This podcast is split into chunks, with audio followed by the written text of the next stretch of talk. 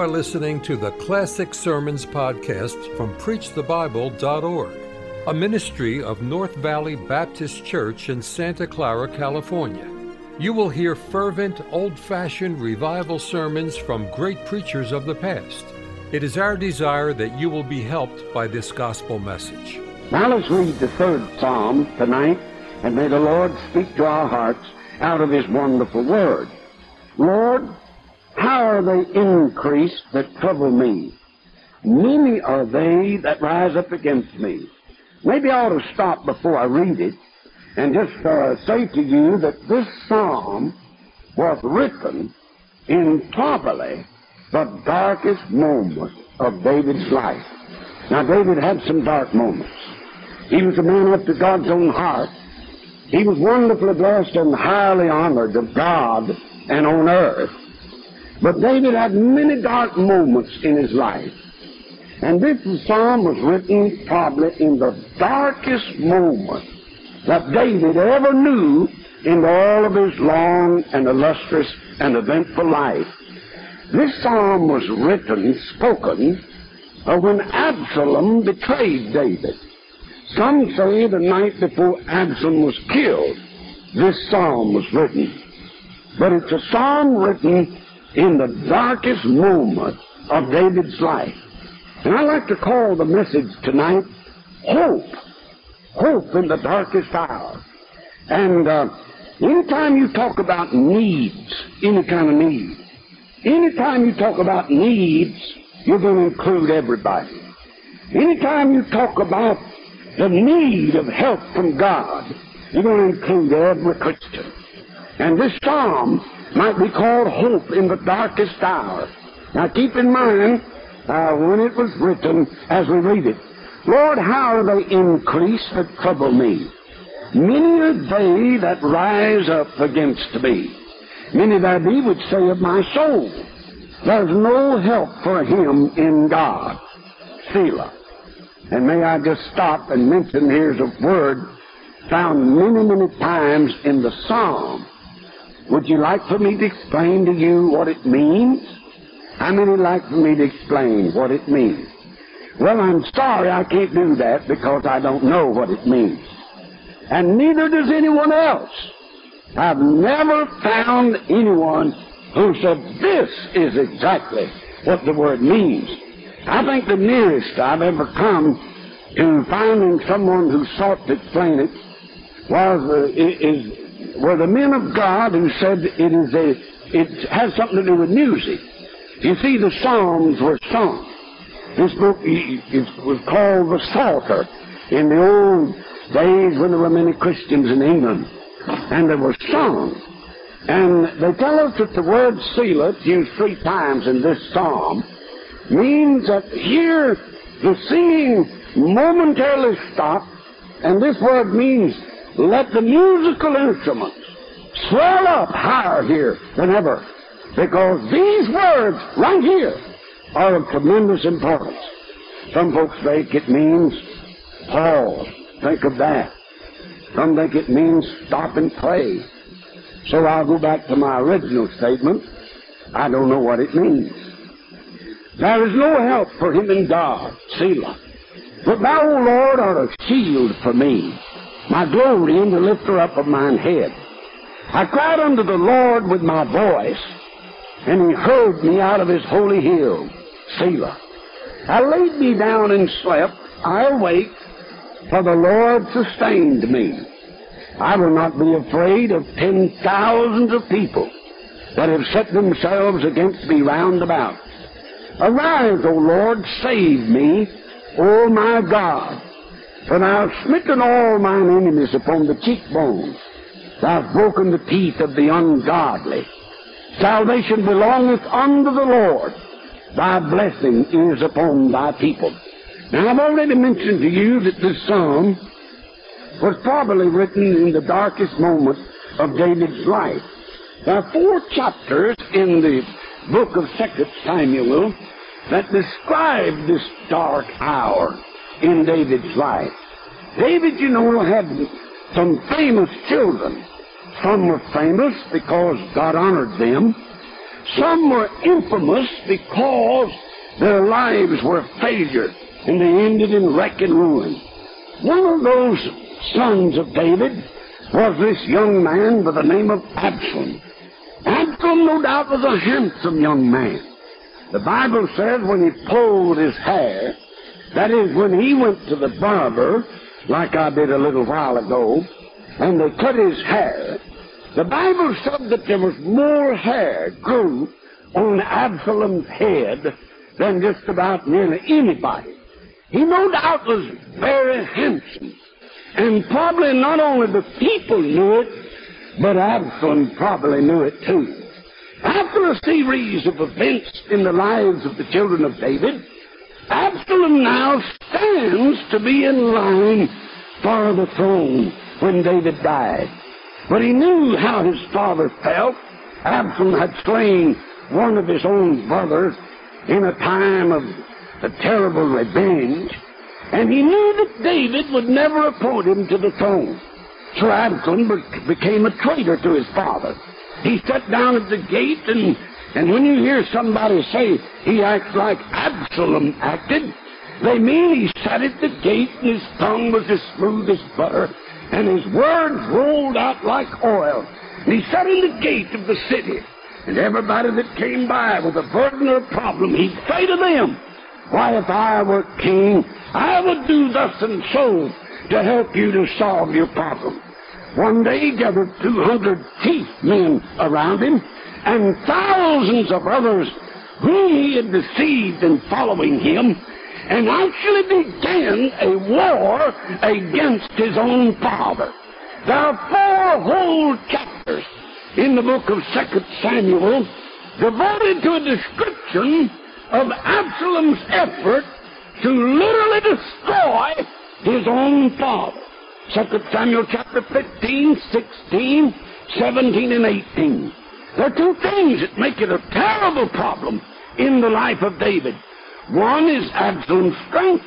As I said, there were 200 chief men that immediately helped him to plan to usurp the throne from his father. The Bible says the number increased and increased and increased that were going with Absalom. Absalom. Until finally the Bible said all the people, all the people, like a universal term, all the people followed after Absalom. And so the strength of Absalom makes this a terrible problem in the life of David. But there's another thing. You see David take his, his family, his immediate family. You see him leave the palace of the king on Mount Zion. You see him go across the little brook Kidron out around the side of the Mount of Olives. And the Bible tells us how he went. Every one of them, David and these who went with him as they went along, they had their heads covered. They were bowed low in sorrow. And with every step that they took, they wept as they went along. Not only were their hearts broken, but they suffered all kinds of ridicule. People said, There's no help for him in God. And the others came and they threw stones across the road at the king. And they used vile language and cursed him. And David never mentioned his son's name in the midst of this until at the end of the, the battle he asked about the safety of his boy. But there he is. He is as broken-hearted bad low with grief, he goes along the road. What makes this such a problem? It is a betrayal by his own flesh and blood. And I guess there is no sorrow like unto the sorrow of betrayal by one's own family. You know, it leads me to say to you tonight, if you have a Christian family, and if you have a family who love you and support you and who stand with you, they are the most important people in all the world to you. None others are ever, ever as important as that little group of people. And the thing that broke David's heart, and how I thank God for a Christian family. Thank God my children are saved. Thank God I have a Christian home and Christian wife. Thank God I have a son in the ministry.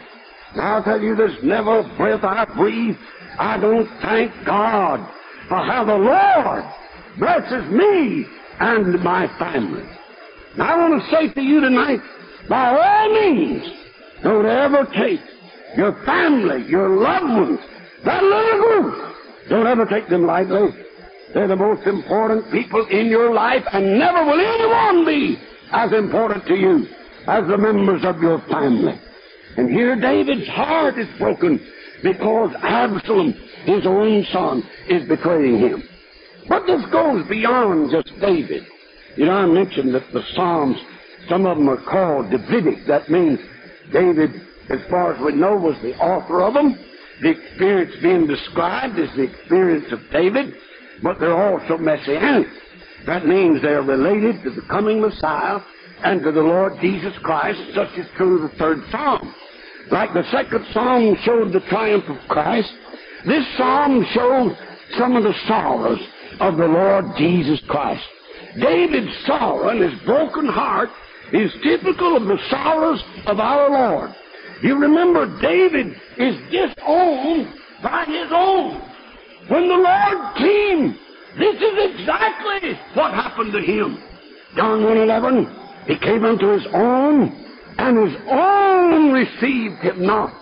Not only did not receive him, but positively refused him, just like David's own would not accept him, but openly refused him a picture of what happened to Jesus Christ. Even the journey he took is the same. Oh, look at the Lord Jesus. That night with eleven men, he comes out of the city of Jerusalem on the east side. He goes down in a little valley through which there flows a little stream called the brook Kedron. And the word Kedron means dark. Because that little, that little brook saw so much sorrow. That night Jesus crosses that little brook, goes yonder into a garden called Gethsemane, kneels perhaps at a big stone that's covered there with the church this very night. And very agonized at God and sweat as it were, great drops of blood pouring from the little wee gates, the pores of his skin. And there's blood gathered in a crimson pool beneath his own agonizing body. He cried, Father, if it be possible, let this cup pass from me the journey that David took, the second David, the Son of God, takes. And he walks across that brook and around by the Mount of Olives where our Lord ascended and left this world.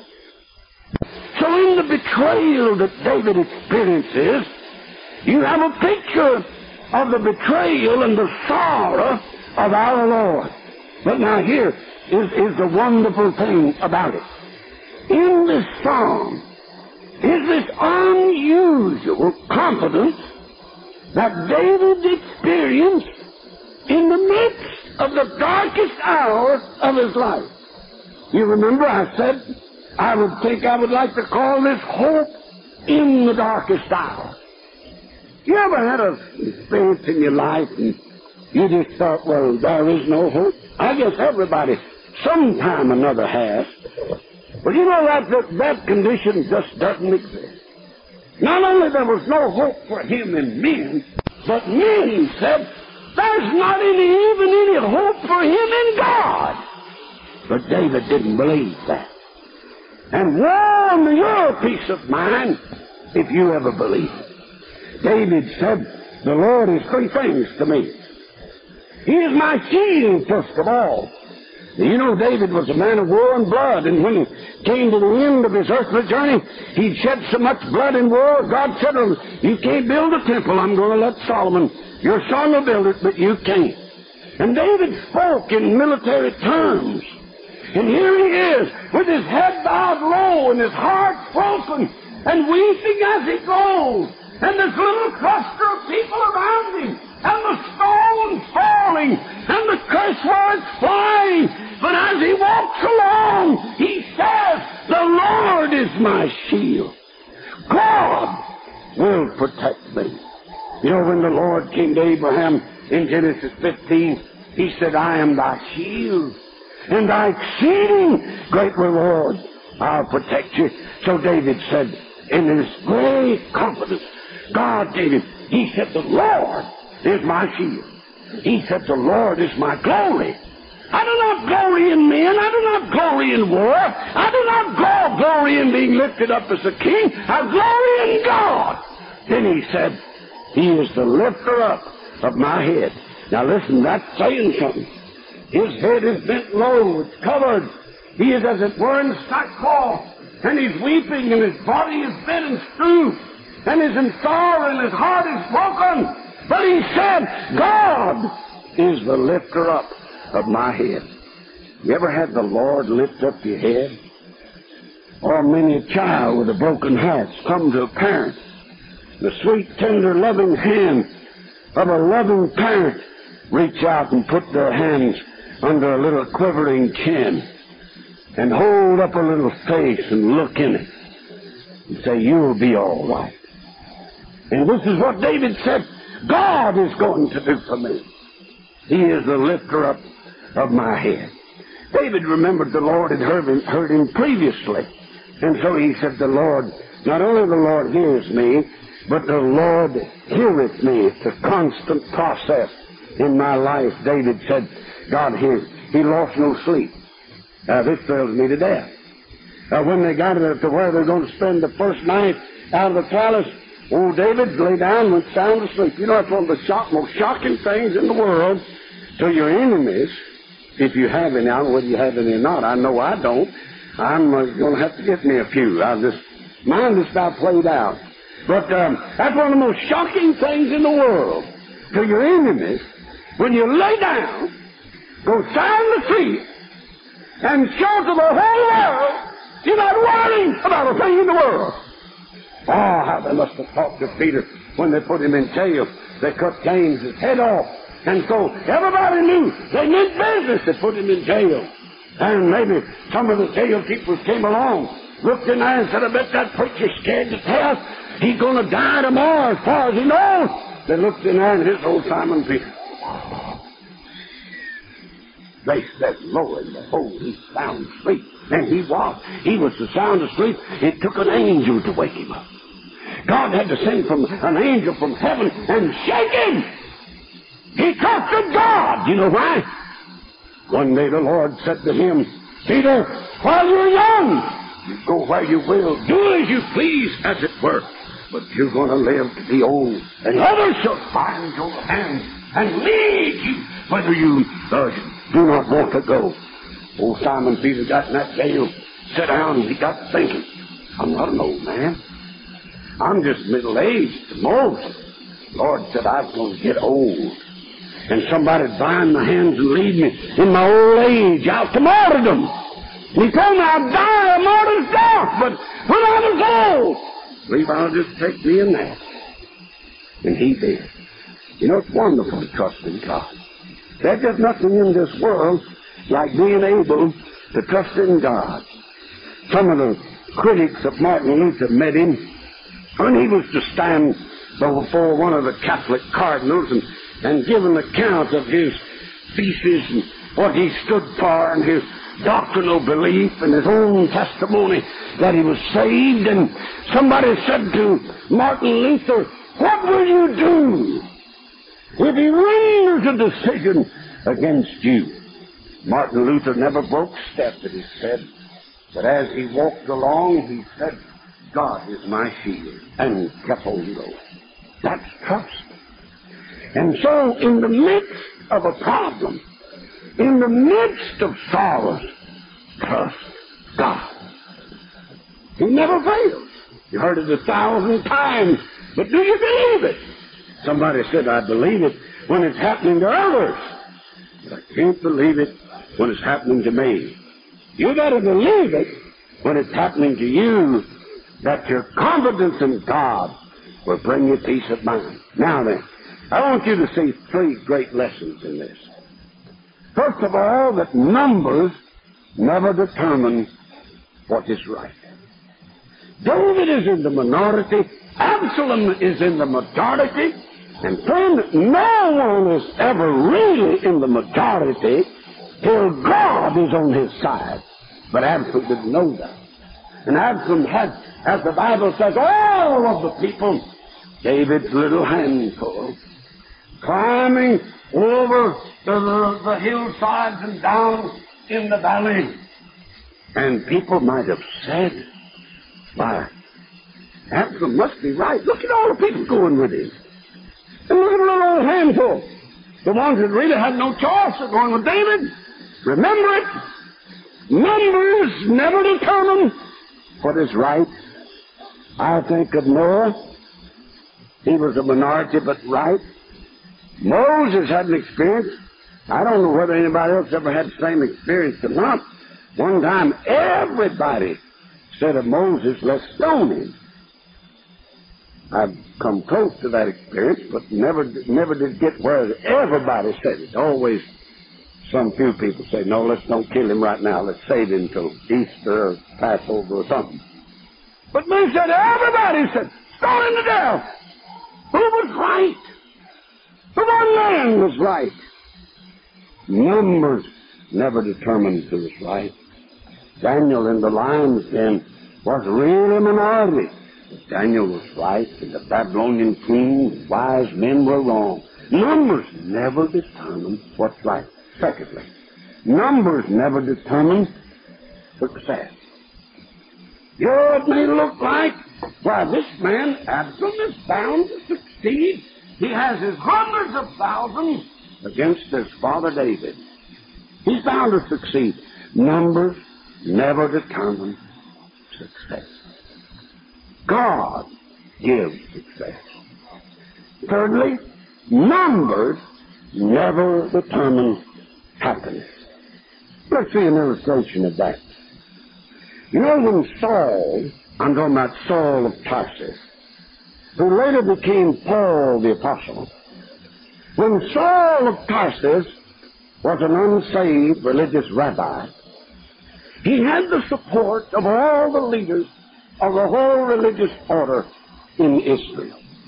He was popular. He was brilliant. And he had numbers on his side. But he wasn't happy.